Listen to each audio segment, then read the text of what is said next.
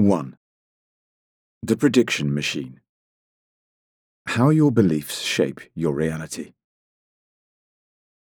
It was just a few nights before Christmas, and the drones seemed to be everywhere and nowhere at the same time. The drama began at 9 pm on the 19th of December 2018, when a security officer at London Gatwick Airport reported two unmanned aerial vehicles, one flying around the perimeter fence another inside the complex. The runway was soon closed for fear of an impending terrorist attack. It was only 19 months after the Islamist bombing at the Manchester Arena, after all, and there had been reports that ISIS were planning to carry explosives on commercial drones. The chaos escalated over the following 30 hours, as dozens of further sightings kept the airport in lockdown.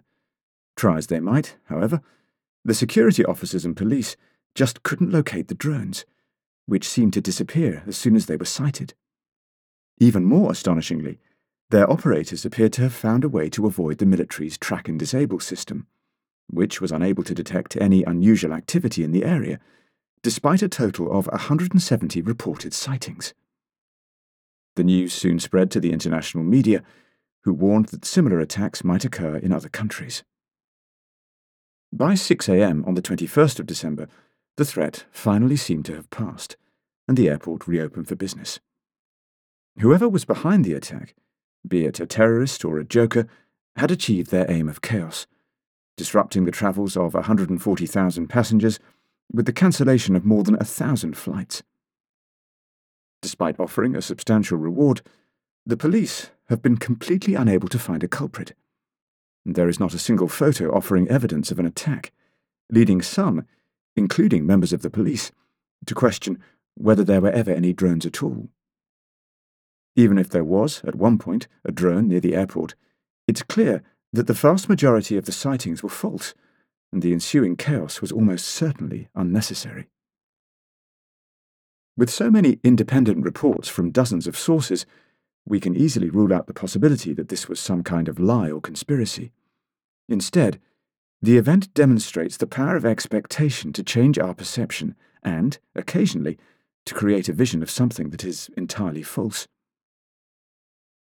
According to an increasing number of neuroscientists, the brain is a prediction machine that constructs an elaborate simulation of the world, based as much on its expectations and previous experiences as the raw data hitting the senses. For most people, most of the time, these simulations coincide with objective reality, but they can sometimes stray far from what is actually in the physical world. Knowledge of the prediction machine can explain everything from ghost sightings to disastrously bad calls by sports referees, and the mysterious appearance of non existent drones in the winter sky. It can help us to understand why the brand name of a beer can change its taste, and it shows how, to someone with a phobia, the world looks much more terrifying than it really is.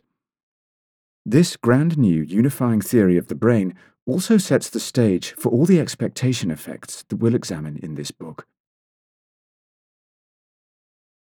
The Art of Seeing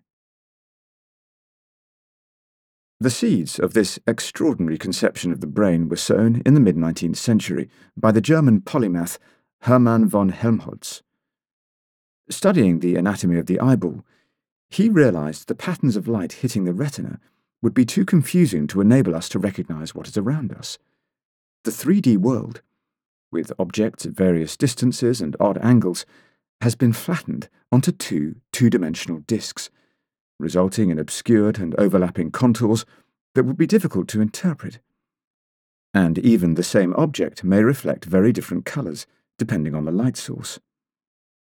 If you were reading this as a physical book indoors at dusk, for example, the page will be reflecting less light than a dark grey page in direct sunlight, yet in both cases they look distinctly white. Helmholtz suggested that the brain draws on past experiences to tidy up the visual mess and to come up with the best possible interpretation of what it receives through a process that he called unconscious inference. We may think we are seeing the world unfiltered, but vision is really forged in the dark background of the mind, he proposed, based on what it assumes is most likely to be in front of you. Helmholtz's theories of optics influenced post Impressionist artists like Georges Seurat, but it was only in the 1990s that the idea really started to take off in neuroscience, with signs that the brain's predictions influence every stage of visual processing. Before you walk into a room, your brain has already built many simulations of what might be there, which it then compares with what it actually encounters. At some points, the predictions may need retuning to better fit the data from the retina.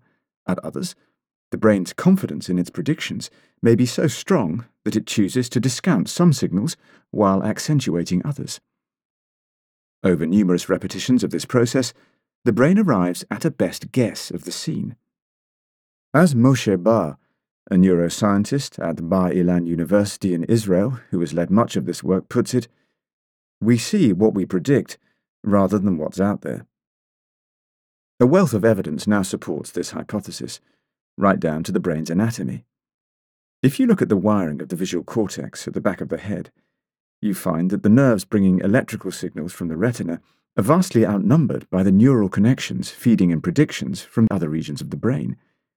In terms of the data it provides, the eye is a relatively small, but admittedly essential element of your vision while the rest of what you see is created in the dark within your skull.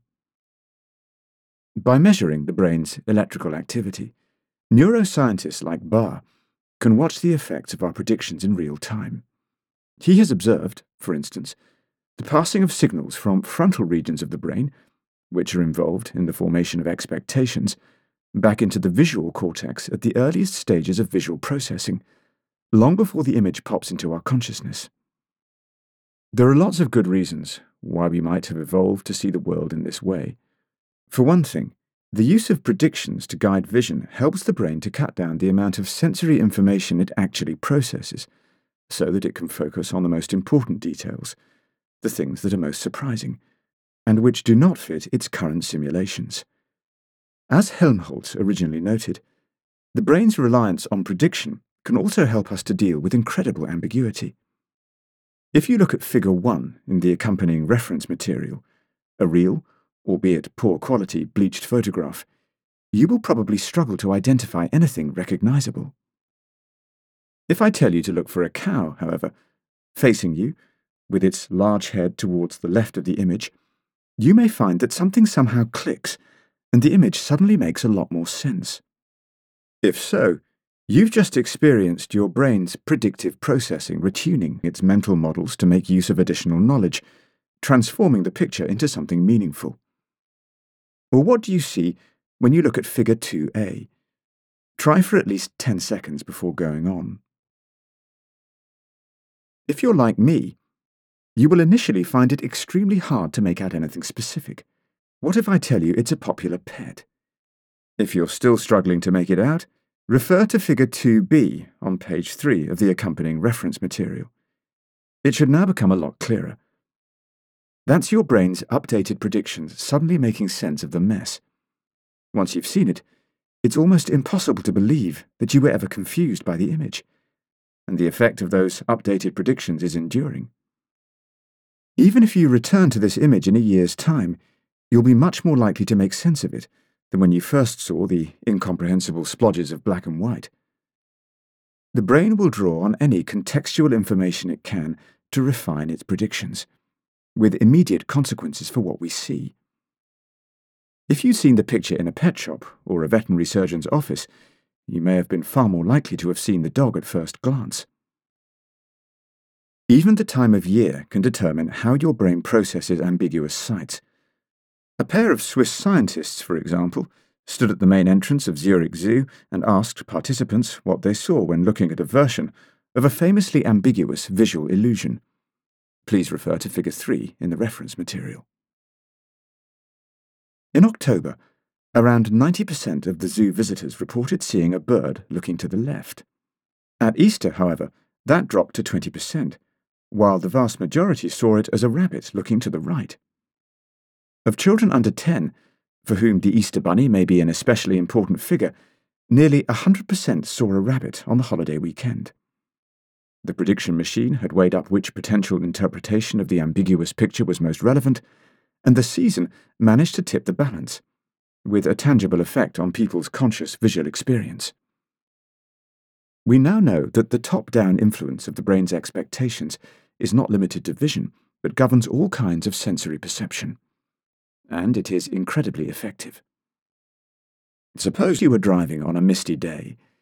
If you are familiar with the route, your previous experiences will help your brain to make out the sight of a road sign or another car, so that you avoid having an accident. Or imagine you are trying to work out the meaning of someone's words on a crackly telephone line. This will be much easier if you are already familiar with the accent and cadences of the speaker's voice, thanks to the prediction machine. By predicting the effects of our movements, the brain can damp down the feeling of touch when one part of our body makes contact with another, so that we don't jump out of our skin whenever one of our legs brushes against the other, or our arm touches our side. It is also for this very reason that we can't tickle ourselves. Errors in people's internal simulations might also explain why amputees still often feel pain in their missing limbs. The brain hasn't fully updated its map of the body, and erroneously predicts that the arm or limb is in great distress.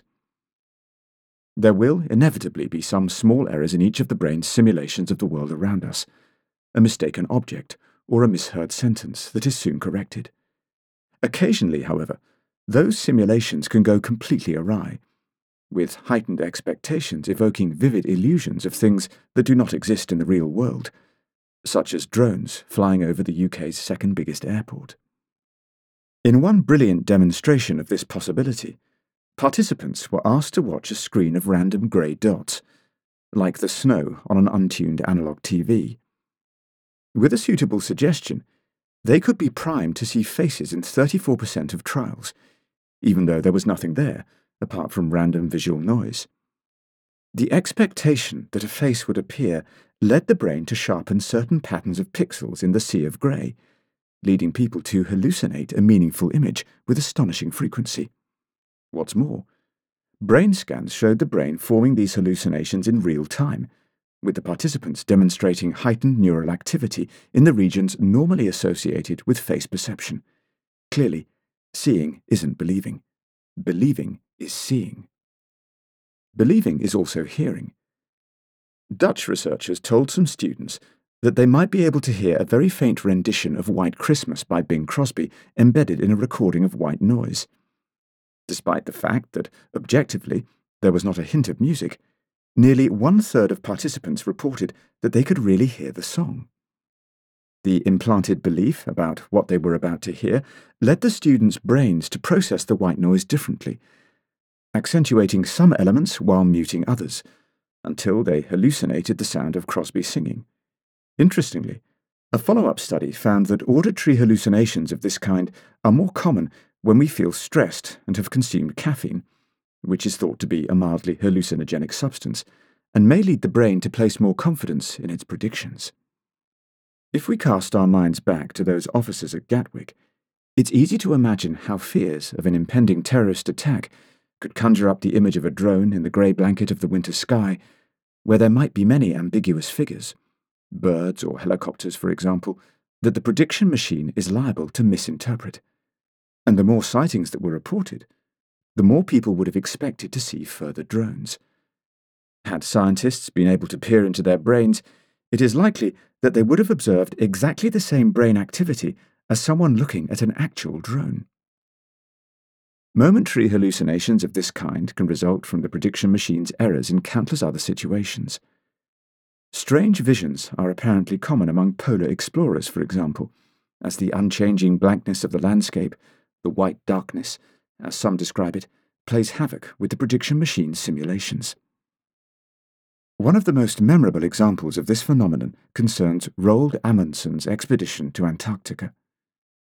On the 13th of December 1911, Amundsen's team was within spitting distance of the pole and dreaded the thought that Robert Falcon Scott's competing expedition might beat them to their goal.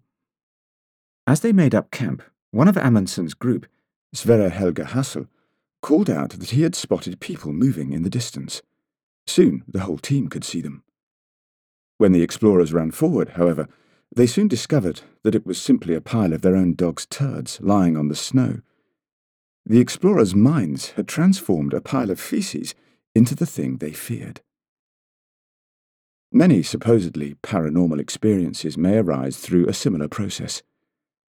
When a fire broke out at Notre Dame Cathedral in Paris on the 15th of April 2019, for example, a number of eyewitnesses reported seeing the form of Jesus in the flames. Some assumed it was a sign of God's disapproval at the turn of events, others that he was trying to offer comfort to those affected by the damage. But scientists would argue that it was the observers' underlying beliefs that led their brains to construct something meaningful from ambiguous patterns of light. Whenever someone claims to have seen a ghost, or to have heard the voices of the undead in the static of an untuned radio, or to have seen an image of Elvis in the clouds, the overreactive prediction machine may be to blame. These phenomena are all natural consequences of the way the brain normally makes sense of the world, although they are, of course, much more likely if you already hold religious or paranormal beliefs. Athletes and referees would do well to remember the role of the prediction machine during sports controversies. When a tennis player and an umpire quarrel over a point, it reflects a serious difference in the perceptual experience. One saw the ball inside the court, and the other saw it outside. Neither party is being stupid or dishonest. Their minds have simply constructed different simulations of the world around them, causing them to have radically different experiences of the event. For each person, the perception could have seemed just as real as the greenness of the grass or the blueness of the sky. A confident player, in particular, might be primed to see the ball landing in their favour, and, without any conscious intention to deceive, that could sway their perception, a phenomenon that psychologists call wishful seeing. At the time of the airport attack, the police at Gatwick were keen to stress the credibility of their eyewitnesses, but the theory of the brain as a prediction machine suggests that there may be no such thing as a fully objective observer. As the neuroscientist Anil Seth puts it, we don't just passively perceive the world, we actively generate it. The world we experience comes as much, if not more, from the inside out as from the outside in. Our brain's expectations are intricately woven into everything we experience. The philosophical implications of this inherent subjectivity are profound enough. But, as we shall soon find out, the theory of the brain as a prediction machine also has immense consequences for our well being. Insights that go far beyond the emergence of uncanny visual illusions. And to see how, we need to meet a remarkable patient. I was blind, but now I see. A young woman I'll call Sarah was in her late teens when she woke up almost completely blind. Her vision had been deteriorating for six months. Now she saw just a faint glow around certain light sources. Everything else was darkness. Ophthalmologists could find nothing wrong with her eyes, though that knowledge did absolutely nothing to help her day to day well being as she carefully counted each step and felt her way around furniture to navigate her home. After numerous examinations, Sarah was diagnosed with a functional neurological disorder, FND, a term describing a serious problem with the brain and nervous system's workings without any evidence of anatomical damage. Other examples include deafness, the loss of sensation or movement in the limbs, or an inability to feel pain, all in otherwise physiologically healthy individuals. And they are not as rare as you might assume. Despite the relatively low public awareness, FNDs are in fact the second most common reason for someone to be referred to a neurologist after migraines and headaches. Sigmund Freud assumed that these symptoms were the consequence of repressed stress or trauma. Today, many neurologists believe that FNDs such as Sarah's may be a direct result of errors in the brain's predictions, which somehow dampen the normal processing of sensory signals to the point that they are no longer experienced. In Sarah's case, her brain was effectively pulling shutters over her eyes. She initially balked at the suggestion that her condition had psychogenic origins. It seemed a bizarre diagnosis when she had never previously experienced any psychiatric disorders and given that she was dealing with her newly developed blindness with remarkable resilience. But she was eventually referred to Jon Stone, a neurologist at the University of Edinburgh who specialises in FNDs. During their initial conversations, he discovered that, before losing her sight, Sarah had been experiencing chronic migraines, which seemed to be triggered by the light. This had led her to spend more and more time in a darkened room, until one morning she woke up without any vision at all.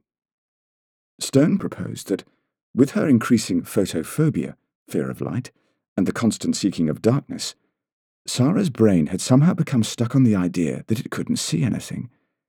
And while that erroneous expectation may have arisen unconsciously, Stone hoped that it would be possible to correct the error through continued encouragement and discussion. To do so, he would point out whenever Sarah made eye contact with him or copied certain gestures, evidence that, unconsciously, her brain was still able to process some visual information, and he encouraged her family to do the same at home. As further encouragement, Stone also employed a non invasive form of brain stimulation, in which an electromagnetic coil placed on the scalp, excites neurons underneath the skull. Amplifying the electrical activity in the visual cortex can provoke the sensation of bright flashes of light without any input through the eyes. The use of the stimulation, therefore, provided direct evidence that Sarah's brain was still capable of visual awareness and offered a reminder of what it felt like to see. It worked. After the first session of brain stimulation, Sarah reported being able to see the bright light of her phone screen more intensely. By the third, she began seeing coloured images for the first time since the onset of her blindness. Further progress was slow, but eight months after the treatment began, she woke up one morning to find her vision had made a full recovery. Remarkably, the chronic migraines had also ceased, and within two weeks, she was symptom free and able to return to her previous lifestyle. Shrinking Fears Sarah's experience demonstrates the sheer power of the prediction machine and, equally importantly, it shows the possibility of correcting these grave errors.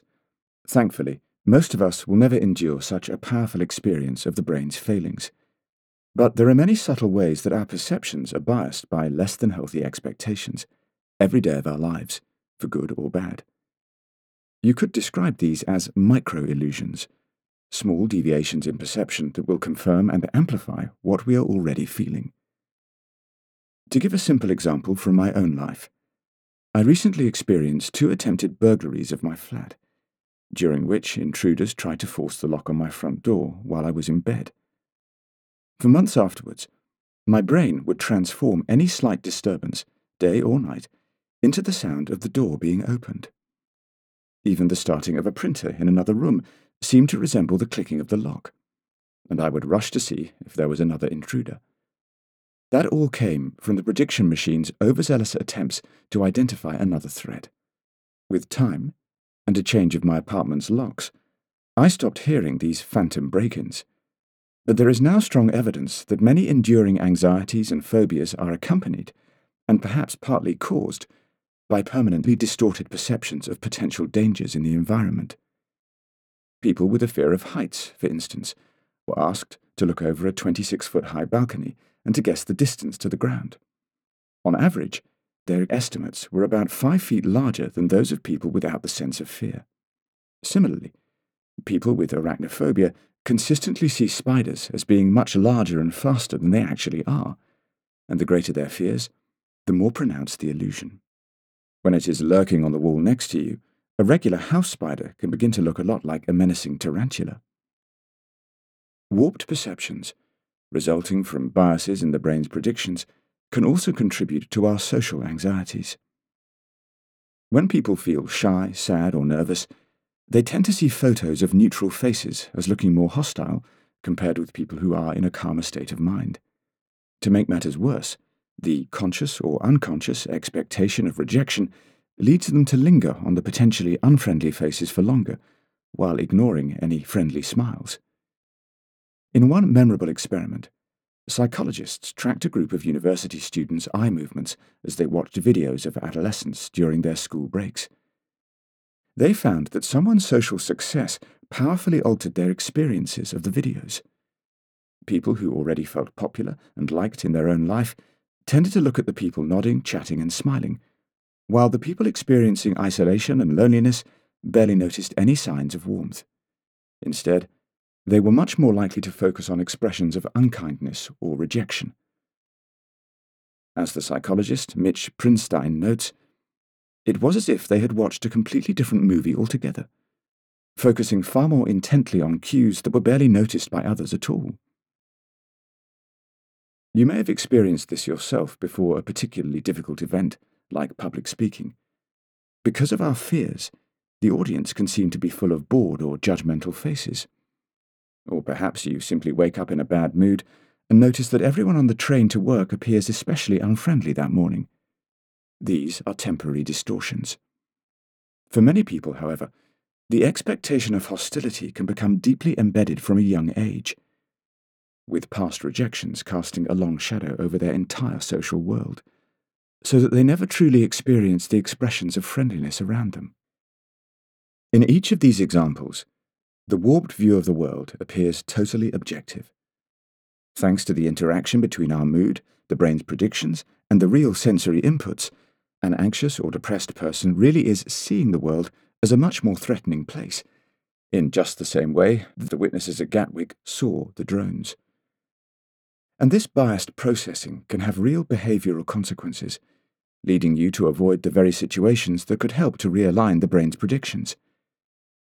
If an escalator seems much higher than it really is, you are going to find it much harder to place your foot on the first step. And if every face around you appears to be frowning, you will be much less likely to strike up a conversation with someone sitting next to you.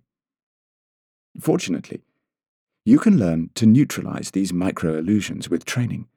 Indeed, exposure therapy, in which people are encouraged to directly confront their fears, may work by recalibrating people's perceptions.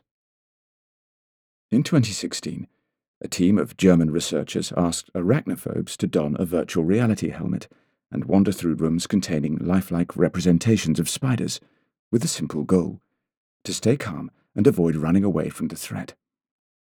Not only did the participants' fears of real spiders fall over the course of the session, but their estimates of the spiders' sizes also became far more realistic.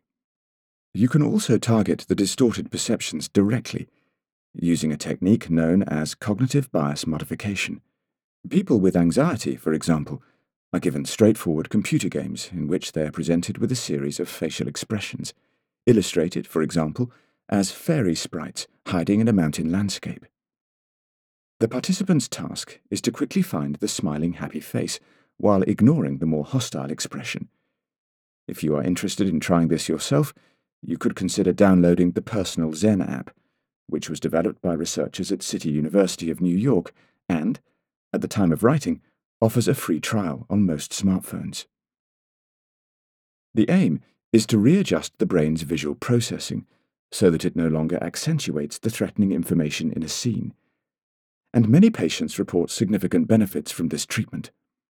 Even a single session of a program like Personal Zen seems to bring about short term changes in people's feelings and behavior improving, for instance, their performance at public speaking, while more regular training leads to longer lasting benefits. The simple recognition of the brain's inherent subjectivity has helped me to cope with dips in my mood. When I feel especially anxious or depressed, and the world around me seems to confirm my fears, I try to account for the fact that my emotions and the expectations that accompany them might have biased my perception. Given that negative expectations can also bias our attention, I also make more of an effort to look for actual, unambiguous acts of friendliness, essentially replicating the bias modification games in a real life city. Needless to say, this strategy is no panacea for serious mental illness, but I find that it often stops me from falling into the spiral of negative thinking that would once have exacerbated and prolonged my low mood. It is just one example of how, once we understand the power of expectation, we can recalibrate our predictions to experience a healthier and happier view of the world. Taste is in the mouth of the beholder. The power of expectation is particularly well known in the world of gastronomy, where marketers and chefs have long harnessed the prediction machine to increase people's enjoyment of their dishes. In one of the earliest experiments into top down effects on taste, from the 1960s, two American scientists looked into people's perceptions of astronauts' meals, such as a chocolate flavoured health shake filled with protein, carbs, and vitamins. Without knowing the origins of the drink, people tended to find the taste rather unappetizing, a poor comparison to typical chocolate milk. When the drink was explicitly labelled space food, however, the public's appreciation dramatically increased. The exotic name, associated as it was with cutting edge science, raised expectations and, as a result, acted as a powerful flavour enhancer. We now know that this would have been the direct result of their top down processing, changing the flavour according to their expectations. More recently, researchers at MIT approached drinkers in two of the university's iconic pubs, the Muddy Charles and the Thirsty Ear, for a simple taste test. Those who agreed were given a sample of a regular beer, either Budweiser or Samuel Adams, and the unfamiliar MIT brew. Like the space food, the MIT brew sounded cutting edge and exciting, as if it were prepared with advanced technology. Unbeknown to the drinkers, however, it was identical to the regular brands, except the scientists had added a few drops of balsamic vinegar to each glass.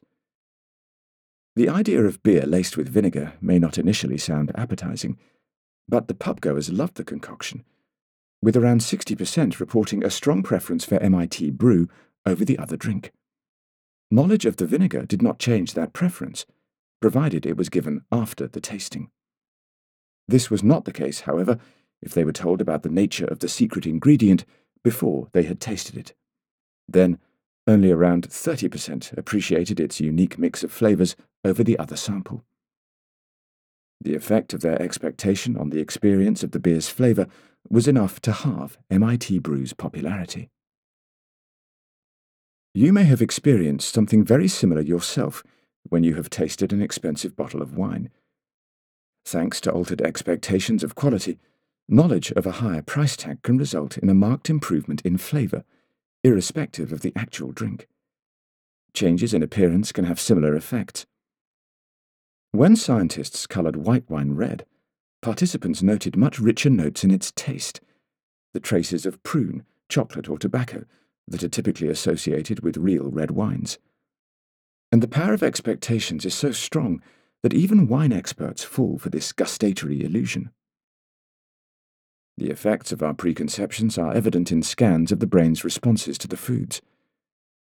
When participants were given the basic umami flavouring MSG, for instance, alongside a single sentence detailing its rich and delicious taste, they showed greater activity in the regions processing gustatory pleasure than those told that they were receiving monosodium glutamate or boiled vegetable water.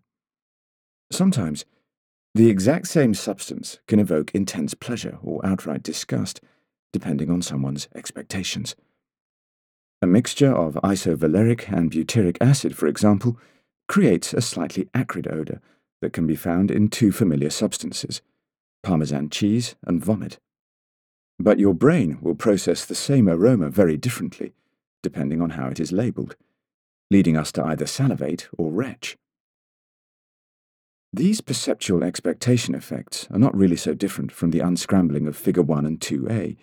In each case, the labels are helping to make sense of ambiguous signals that could be interpreted in multiple ways. Given these findings, it's little wonder that people's tastes in food vary so much. Depending on their expectations and associations, they may be experiencing completely different things. If you are trying a new food for the first time, you might apply these findings yourself by reading up on the meal beforehand.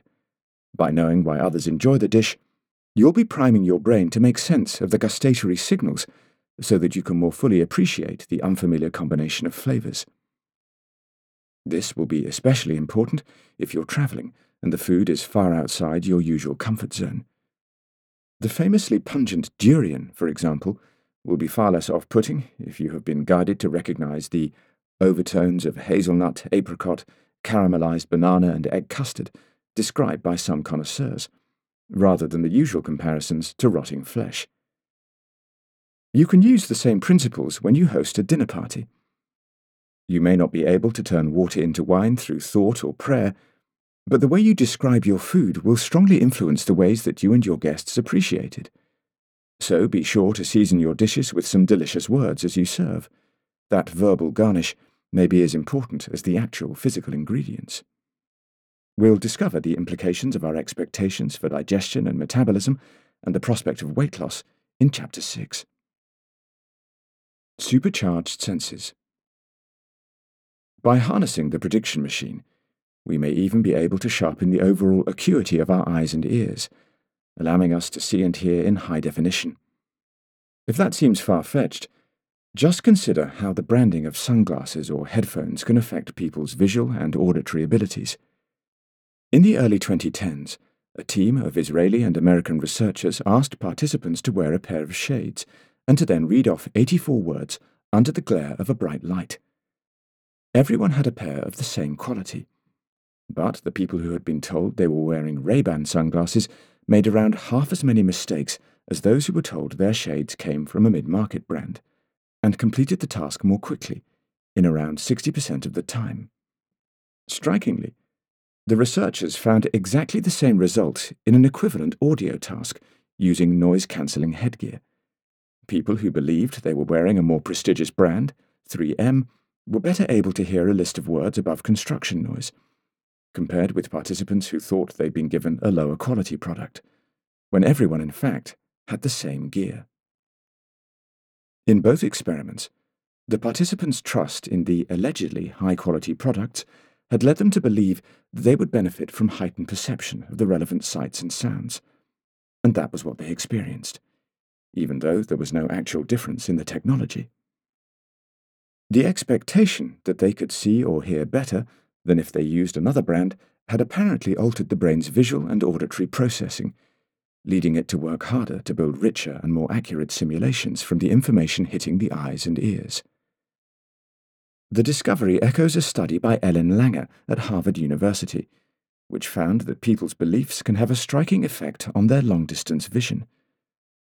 The participants were cadets from MIT's Reserve Officers Training Corps. They first took a standard eye test, offering a baseline for their sight, before entering a flight simulator. Despite it being a computer simulation, they were asked to treat the exercise as seriously as possible, to imagine themselves in a real cockpit, and to react in the same ways as a real pilot. During the subsequent game, four planes approached from the front and the cadets were asked to read the serial numbers written on their wings. Unknown to the cadets, this was another hidden sight test. The size of the numbers on the plane wings were equivalent to the lowest four lines on a standard eye chart. Langer suspected that the cadets would associate the experience of piloting a plane with having exceptional eyesight, and that this, in turn, would improve the acuity of their vision during the simulation, and that was exactly what she found. Overall, 40% of the group could correctly read smaller text on the sides of the plane wings than they had been able to perceive in the standard eye chart. A control group, who had not been through a full flight simulation but were simply presented with static images of the numbers on the wings, showed no improvement at all. To confirm the effect, Langer conducted a second experiment, in which she asked participants to perform some star jumps, an energetic exercise that, she said, might improve their sight. Although the movements are unlikely to have changed the optics of the eye over such a short period, these participants once again performed better on a subsequent test of visual acuity, thanks to the belief that athletes have clearer vision. For a final confirmation, Langer simply reversed the order of the eye chart, with the smaller letters at the top and the bigger letters at the bottom. She found that the participants were able to read smaller letters than they had been able to on the standard chart, apparently because they had built up the belief, throughout years of previous examinations, that it is easier to read lines that are placed higher. In each of Langer's experiments, the expectation of better vision boosted the brain's visual processing, leading it to sharpen the slightly blurred images of the letters on the retina. Strikingly, Many of these people already had good vision. They were boosting their sight beyond 2020. But even those with poorer eyesight showed significant improvements. Don't throw out your spectacles or contact lenses just yet. Such mental shifts almost certainly can't make up for a serious optical deficiency. Short sightedness is typically caused by a misshapen eyeball, and there is no evidence that this apparently permanent anatomical change is the product of our mind. But Langer's results suggest that the adoption of certain expectations could at least improve your vision with the lenses you currently wear, ensuring that you see the world as sharply as possible. Throughout this book, we will find that we are often poor judges of our own abilities, and that it is possible to push the limits of what we can achieve through a simple change of mindset. Multiple Realities In her autobiographical novel Seduction of the Minotaur, Anais Nin beautifully describes the mismatched perceptions of the protagonist, Lillian, and the painter, Jay. Lillian was bewildered by the enormous discrepancy which existed between Jay's models and what he painted, we are told. Together they would walk along the same Seine River. She would see it silky grey, sinuous and glittering. He would draw it opaque with fermented mud, and a shoal of wine bottle corks and weeds caught in the stagnant edges. Jay, Nin writes, was a realist, intent on portraying the world as objectively as possible. But was his perception actually any more realistic than Lillian's? We do not see things as they are, we see them as we are, Lillian concludes, in one of Nin's best known lines. Our new understanding of the prediction machine reveals the profound truth in this statement across the breadth of human experience. At the most extreme, expectations can shut down vision completely, as we saw with a patient like Sarah.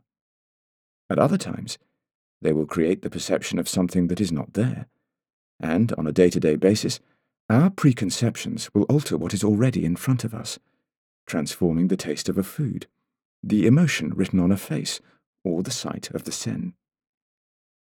These subtle expectation effects may be less dramatic than extreme hallucinations, but as we have seen, their consequences can be substantial, creating either vicious or virtuous cycles out of our daily lives. To build on Nin's observations, what we feel and think will determine what we experience, which will, in turn, influence what we feel and what we think, in a never ending cycle. This knowledge will be essential as we turn inwards to explore the influence of expectations on our physical health in the following chapters. The prediction machine receives many inputs from inside the body, including the nociceptor nerves that respond to damage, or the possibility of damage to our organs and contribute to the sensation of pain. Our expectations will influence the processing of those signals. It can tune them up or down, in just the same way that expectations change our experiences of sight, sound, smell, taste, and physical touch. Sometimes, Faulty predictions might even create the illusion of pain out of nothing at all, or they might lead the agony of a real physical wound to vanish. Even more mysteriously, however, the brain simulations can also produce measurable physiological changes.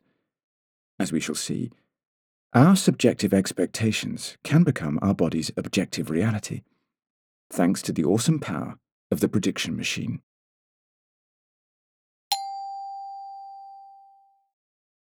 How to think about the sensual world.